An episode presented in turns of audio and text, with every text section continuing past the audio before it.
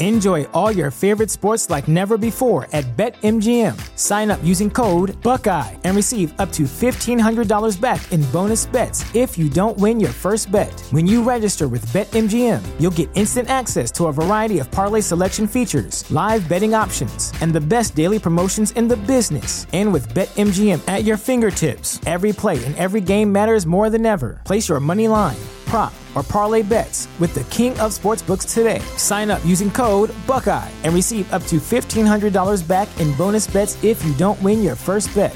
BetMGM and GameSense remind you to play responsibly, twenty-one plus and present in Ohio, subject to eligibility requirements. Rewards are non-withdrawable bonus bets that expire in seven days. Gambling problem? Call one eight hundred gambler in partnership with M G M Northfield Park.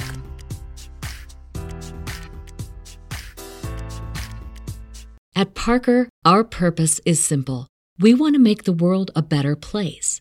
By working more efficiently, by using more sustainable practices, by developing better technologies, we keep moving forward. With each new idea, innovation, and partnership, we're one step closer to fulfilling our purpose every single day. To find out more, visit parker.com slash purpose. Parker, engineering your success.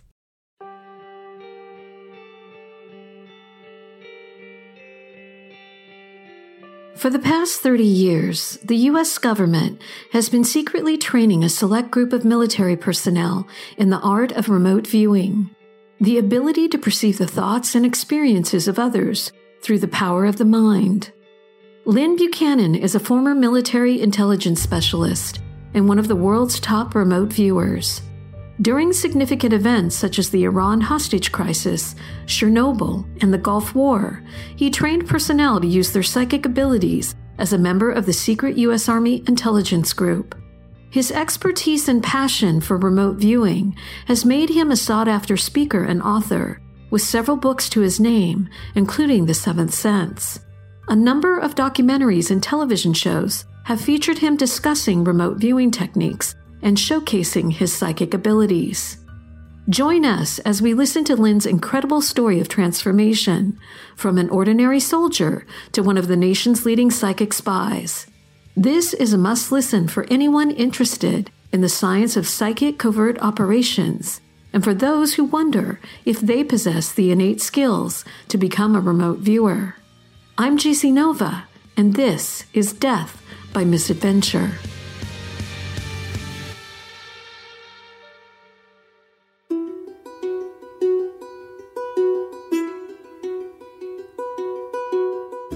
So I just want to dive in. Tell us a little bit more about you and your background. Well, I was pulled into this remote viewing unit in the U S military. We did intelligence gathering. I was in that for about eight and a half years. When I retired, I started working as a civilian. I also started a thing called the Assigned Witness Program for police departments. Once the existence of this became declassified, I started getting all kinds of requests for training because I was the trainer of the unit. Ever since, I've just been training, working projects for companies, for police departments, medical applications, space research, scientific and research and development projects, and so on. It's the most interesting job I've ever had in my life. I love it. It sounds fascinating. Can you tell me a little bit more about the military's controlled remote viewers program? How long was that in place? And if you're able to share the information, where you were located? We were at Fort Meade, Maryland. The unit itself lasted for close to twenty years and was highly classified. It started, well, let me give you the whole story here. When Hitler lost the war, he had been doing psychic intelligence research and doing very well at it. When he lost the war, France, England, and the U S started taking all of the scientific developments, the rocketry, the atomic work, and all that. Russia was also one of the four winners, they were the only ones interested in this psychic stuff. Well, in the sixties, we started realizing that we were losing all of our classified information. Couldn't find out how. And come to find out, Russia had developed this and was using it to spy on us. And so our intelligence effort, when they found that out, said, well, we'll just use it and spy right back at them. And so in the sixties, they developed the uh, remote viewing unit. Of course, they had no access to the material that the Russians had, so they went out to Stanford Research Institute. And there were two laser physicists out there who had been working on this. And so they started the unit, and the unit kept going until nineteen ninety-two. So what type of projects were you working on personally? What information can you share?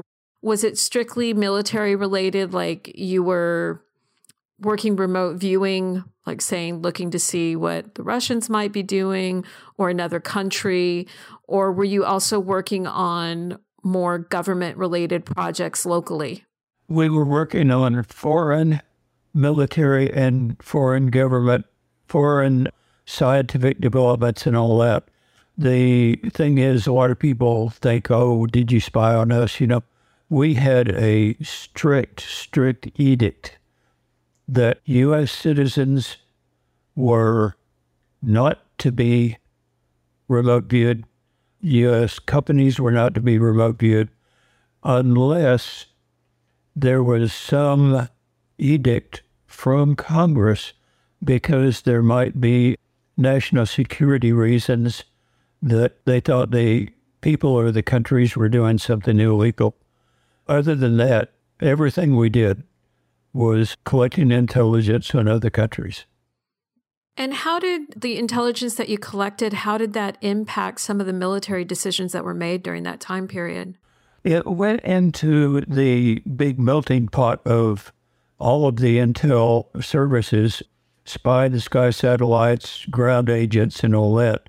And so our information got mixed in.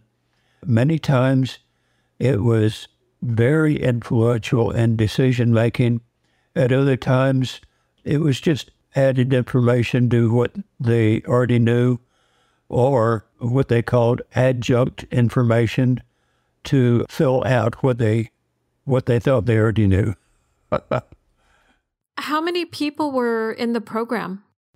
Over the twenty or so years, I think there were around eighteen viewers. And were you located all just in Maryland, or were you located all over the world? No, in Maryland, yeah. Do you have any particular project that you worked on that stands out to you that you could share with us? Oh, tons of them. The added part that we can share, that cuts it down some. But yeah, we did a lot of uh, work on the Cold War. We did tremendous amount of work on political and military hostages, you know, when soldiers got captured, finding them, finding ways to safely rescue them. Also, the scientific and military developments in foreign countries, plus the plans and intentions of foreign leaders and military leaders. Yeah. So with this mental espionage, when you worked on top secret government and military projects, what was part of the, the training? How did you train people on your team to be able to learn how to remote view? Were you looking for like specific characteristics that a person might have? I'm just curious how you chose people to be in the program. When they brought me into the program, they were still looking for people who were displaying very strong psi abilities. Actually, I wasn't meant to be in the program. I've had P K experiences my whole life. I had gotten angry and destroyed several million dollars of computers. They just went down, a whole field station went down.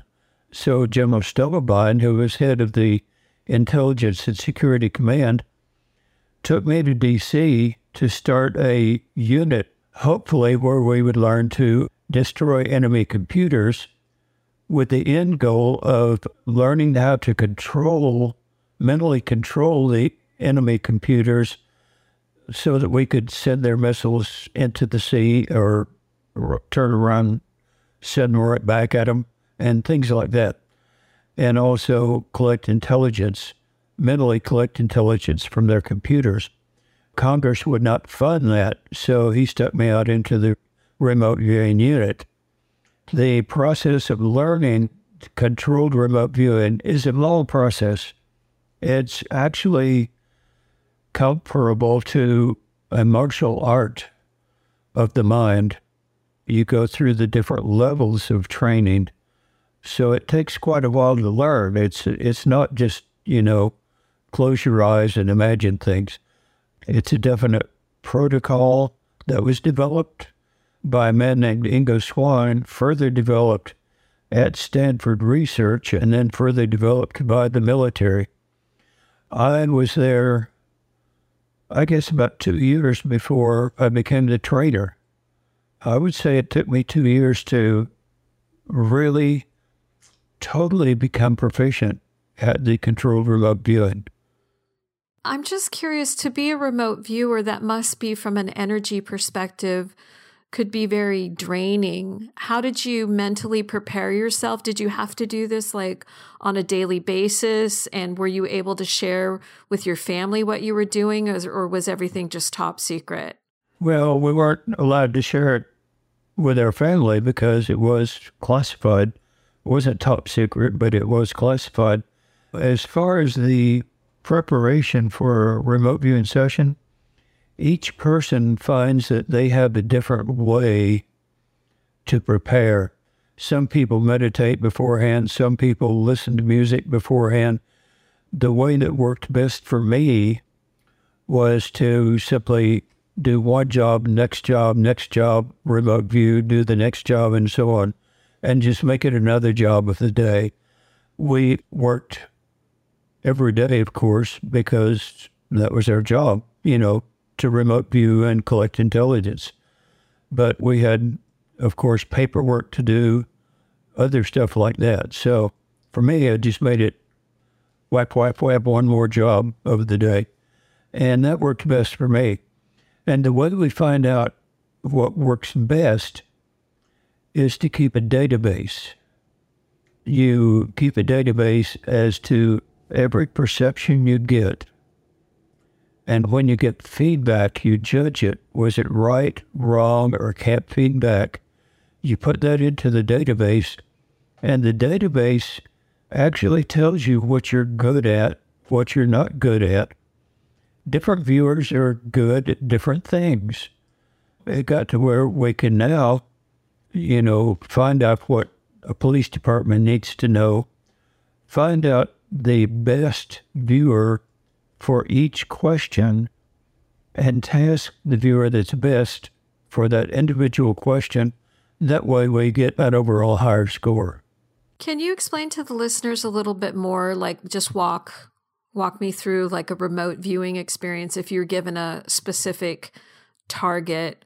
And if I understand you correctly, you're mentally focusing on that target, and then you're trying to gather what information comes to mind while you're focusing on that target. Can you explain that a little bit more? Yeah, this is likened to martial art because you don't go into a trance, and there's not a lot of mental psychic stuff going on. Your subconscious mind is psychic, your conscious mind is not, and your conscious mind is logical. So what we do is, in training, we start out with, you know, the wax on, wipe off type thing. We start out by telling a student, uh, water, and have them make a sketch. You know, they'll usually make a, a wavy line, and land. They'll make a flat line, or else a mountain or something like that in space. We do that over and over and over, hundreds or thousands of times, until it becomes so knee-jerk reactive that anytime you say water without thinking about it, they'll make the wavy line and all that. When that becomes knee-jerk reactive, you've done your wax on, wipe off, and then we can say to a student, I have a target. The picture of it's in the envelope. What's in the target? And their hand will go wavy line, straight line, and at an angle. And they look and they say, well, I don't know what the picture is, but there's water, land, and something man-made. You take the picture out, and there's a ship on the water at the dock. Something man-made in the water on land. What has happened is their subconscious mind has used the body to simply tell you what's at the site. Now, that's the first level of work. Then you get into the second level, where you then say, oh, really? Tell me about the water. Okay, and then you start seeing what you taste, what you feel for the temperature. Oh, it's cold. Mm, tastes salty, and so on. So you're still using your body. You don't go into a trance. You just pay attention to your feelings, what you taste, what you hear, what you smell, things like that. Then to the third level, we get to where we can sketch what's actually at the site. The fourth level, we go into taking the parts of the sketch and finding tremendous detail about each part of that sketch, like the targets of a foreign computer. Okay, we get down to a single board that's being developed on that computer. We start drawing the schematics of the board. And so on. It goes even beyond that through two more stages, three more stages actually. With each stage, the information gets more detailed, more accurate. This is so far beyond what natural psychics can do that it's just amazing. Can you tell me more about the assigned witness program that you started, and when did you establish it? And just tell us a little bit more about that. Yeah, right after I got out and it became declassified, I was working for a police department one time. We only worked with detectives. The detective was asking me these questions back and forth and expecting me to do something psychic. And I finally said, look, what is it you really need? And he said, well, what I really need is a witness.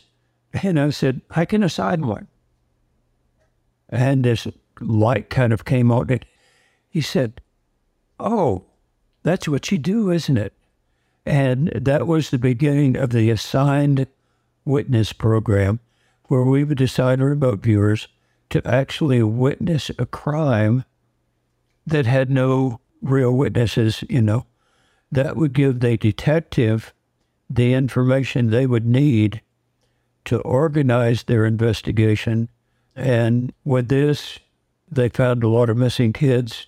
They solved a lot of crimes. They found missing evidence that was needed for prosecutions and, and things like that. People have asked me many times, how many kids did you bring home? We didn't bring home any kids. We provided the information that let the police bring home kids. And how many crimes did you solve? We didn't solve any. We provided the information that let the police solve the crimes. When we worked for the uh, space development people, we provide the information that helps them do their development. When we work for businesses, we provide the information that lets them make their business decisions and all that. And so the remote viewing provides information. So on the cases that you worked on with the police department, say, for example, did you ever work on unsolved cold cases to provide the police department information, it sounds like, about perhaps someone they should be talking to that they haven't, or perhaps they already talked to that potential person that might be attached to the case, and you're providing additional information about it? Well, sure. In fact, that's most of what we did. The police are very possessing of about things, and usually they have such a avoidance of anything that connected with the word psychic that they just won't do it. The military method has gained favor actually with the police, and so they're starting to use this a lot now where they would avoid natural psychics. But generally, even still, they won't call us until they have just tried every other thing to solve the case and have run into a brick wall. And uh, many times, the first case that uh, police department will task us on will be an old, unsolved case just to see if we can do it. Once they find out that we can provide the information that helps solve the case, then they start giving us current cases. Then we can't keep up with them because almost every case they have, we, oh yeah, we need some information, yeah. How many cases have you worked on over the years? Oh, I don't know. I've lost count a long time ago. Uh, many. Can you explain what the difference is between remote viewing and psychic detectives, per se? A psychic detective uses the normal psychic work. Listen, there are a lot of them that are really, really good. But generally, they don't get the detail, the amount of details that the controlled remote viewing will get. They get the generalities. I've seen many of them get things like, there's a street sign and the street name begins with the letter S. Okay. Recently, well, no, a couple of years back, one of the remote viewers, a man named Joe McModigle, went over to Japan, was on Japanese T V being interviewed, and their police provided him with a cold case and said, this woman has been missing for, I think it was eight years. Can you find her? He not only found her, drew it where she was, he drew a map to the building, told what room on what floor she was in. The police went there, knocked on the door, and there she was. Was she alive or dead? She was alive, yeah. So she was just hiding? She was basically hiding. She just had enough of her marriage and everything and just walked out and disappeared, you know. But he was able to do that. That's something that a psychic detective can't do. I'm just curious to go back to like an unsolved case. Is the remote viewer, for example, we're working on a an unsolved case, doing a podcast series on it called Dragonfly, and it's the unsolved murder of Brett Cantor. But we know quite a bit about the case, but I'm just thinking of the actual crime itself. Can remote viewers go back to when the incident actually happened and say whether or not a certain person was there? Or I'm just curious, like what type of detail they provide to the police department. Yeah, this is one thing that we found out over over the many years of working this, and this works for remote viewers and also for natural psychics, psychic detectives and all that. Instead of saying what happened, your conscious mind works best present time. Your subconscious mind also works best present time, but it's not tied to time. And so instead of saying what happened, we will say, move back to a certain place and a certain time and, and give those basic coordinates and say, now what is happening? And the subconscious mind will move back to that time and place and see at present time, report to your body present time. Your body picks up, your, your conscious mind picks that up and tells you what is happening now. And the remote viewer doesn't know that they're actually working a past time. This is one thing about the controlled remote viewing. We don't tell you what the target is. For remote viewer, controlled remote viewer, we may say, this is project number twenty-two oh five oh seven, question three, what's the answer? And that's it. Wow. How many remote viewers are working in the assigned witness program with you? Uh, the assigned witness program sort of fell apart under the weight of lawyers getting involved, saying you can't work for this police department without a license, and and you can't get a license because there's no such license yet. And so the court cases just got put on hold. Any work we do now is not under the assigned witness program. We just do it pro bono for police departments individually and as a uh, group. Now, there is a detective who is using basically about twenty-five high-level, experienced, well-trained, controlled remote viewers. She is doing work. She has the detective's license. She has the legal right to provide information about people under investigation and all that. This was another thing the lawyers piled in on us about, was that you're collecting information on people. That's, even though it was under supervision of the police, it could still be considered invasion of privacy and all that. And so the lawyers just basically ended the, what was it Mark Twain said? If you want a good life, first kill all the lawyers. So basically now you work on, on cases when invited to participate and provide information where you can. That's right. I am now eighty-two years old. My wife passed away suddenly and unexpectedly recently, and so... Oh, I'm sorry. I have no help now, so I'm doing all the work myself. And so mainly, by this time, we have plenty of very well-trained remote viewers.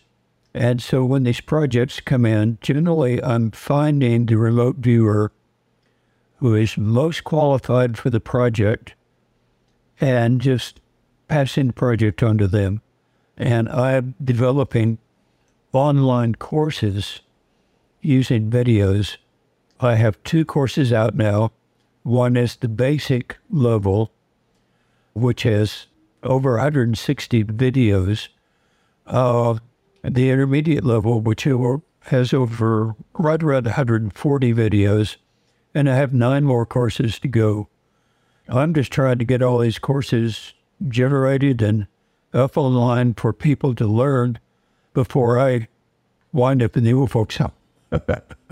So you're focusing on the education and helping train new remote viewers to help. Yeah, I still get contacted for the work. But these days, there are so many good remote viewers out there who are well-trained that I find the best viewer for the job and pass the job on to them. Yeah. How do you think remote viewing will change in the age of Aquarius? I think of the film that was popular, like Minority Report, and I'm just curious how you think it will continue to evolve in the next five years.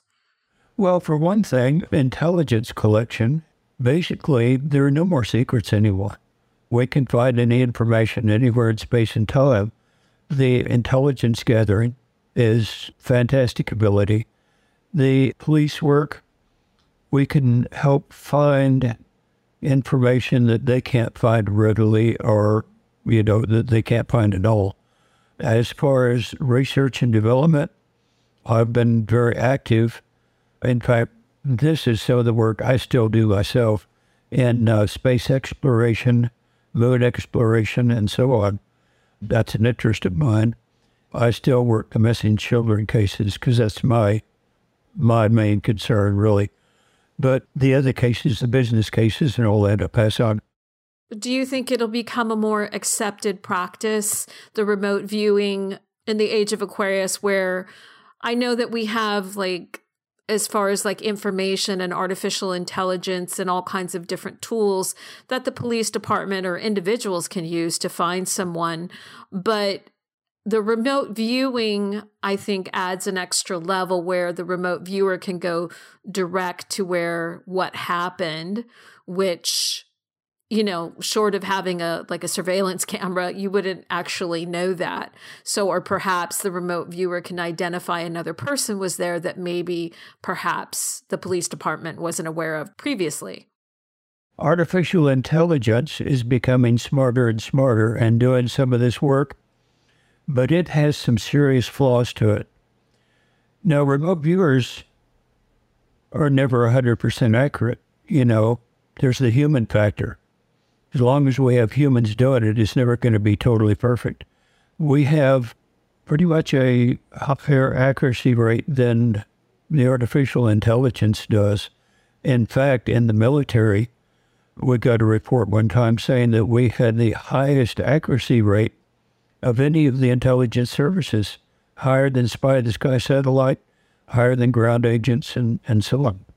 That's fascinating. Do you have any concerns that future remote viewers might use this ability for evil purposes? That's always been a concern. Yeah, absolutely. Ethics is a big, big part of controlled remote viewing, personal ethics. And the good thing about the ethical part is that whatever goes around comes around. If you use the controlled remote viewing to hurt people, you wind up hurting yourself. If you use it to help people, you wind up helping yourself. It may not be immediate, but in the long run, it's very definitely true. In the short run, somebody who wants to use the controlled remote viewing for evil purposes, it's possible. This is one of the reasons why I try to be very careful about who I take on as students. Who you choose to share the knowledge with. Yeah, I just don't want my work and life to be used for evil. I don't. Well, that's very commendable because we're all human and there's always the power between good and evil and greed and all those challenges that we all face today. Yeah, and even the most altruistic, most Christian person ever, most forgiving person ever, at one point gets mad and wants revenge. So, you know, what are you going to do?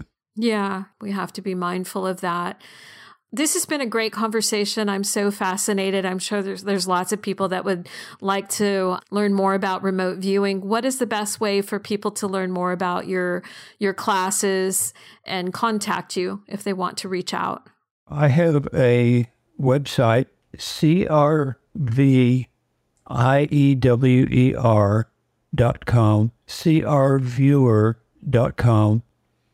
There's tons of information on it. And there are also over four hundred practice targets that you can use with some instruction on how to do it at the most basic level. I don't track anybody, so you can go to that website. There are all those things you can try your hand at, see how it works.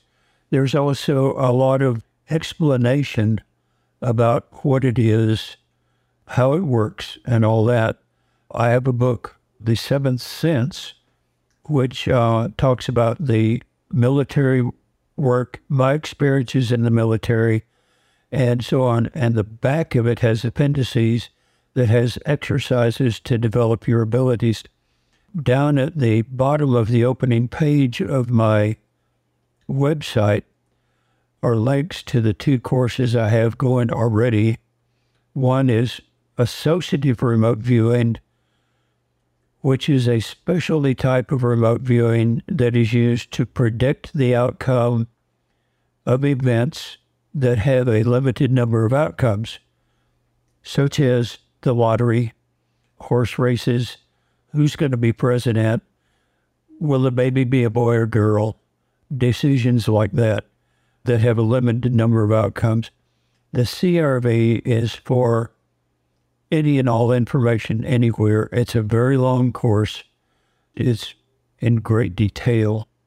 But those courses are there. And I have pre-sign-up videos warning people about what they are getting, what they're not getting. If all they want, you know, is to win the lottery, don't sign up for C R V. Sign up for the air. It's cheaper, it's faster, and, well, it's a six-month course, really.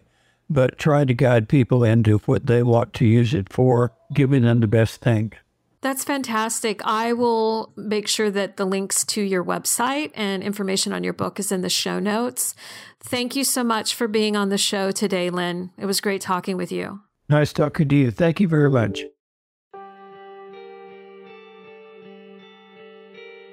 Thanks again for listening to Death by Misadventure. I hope you enjoyed our journey into the world of remote viewing with Lynn Buchanan. If you're interested in learning more, be sure to visit his website at C R viewer dot com. If you like our show, be sure to follow or subscribe to Death by Misadventure on your favorite streaming platform so you never miss another episode. Until next time, stay curious and keep exploring the unknown and mysterious. I'm G C Nova. Thanks for listening.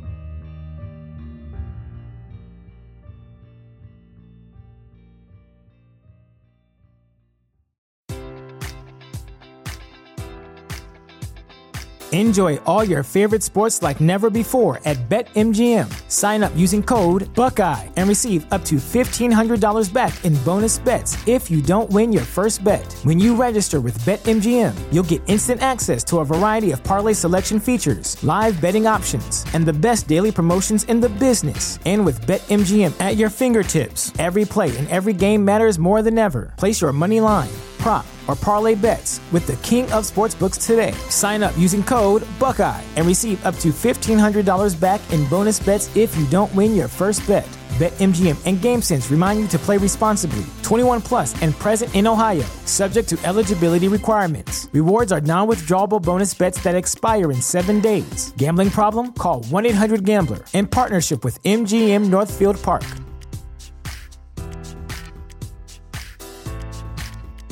When you visit Arizona, time is measured in moments, not minutes. Like the moment your work stress disappears as you kayak through the canyons. Or the moment you discover the life-changing effects of prickly pear chocolate. But nothing beats the moment you see the Grand Canyon for the very first time. Visit a new state of mind. Learn more at here you are A Z dot com.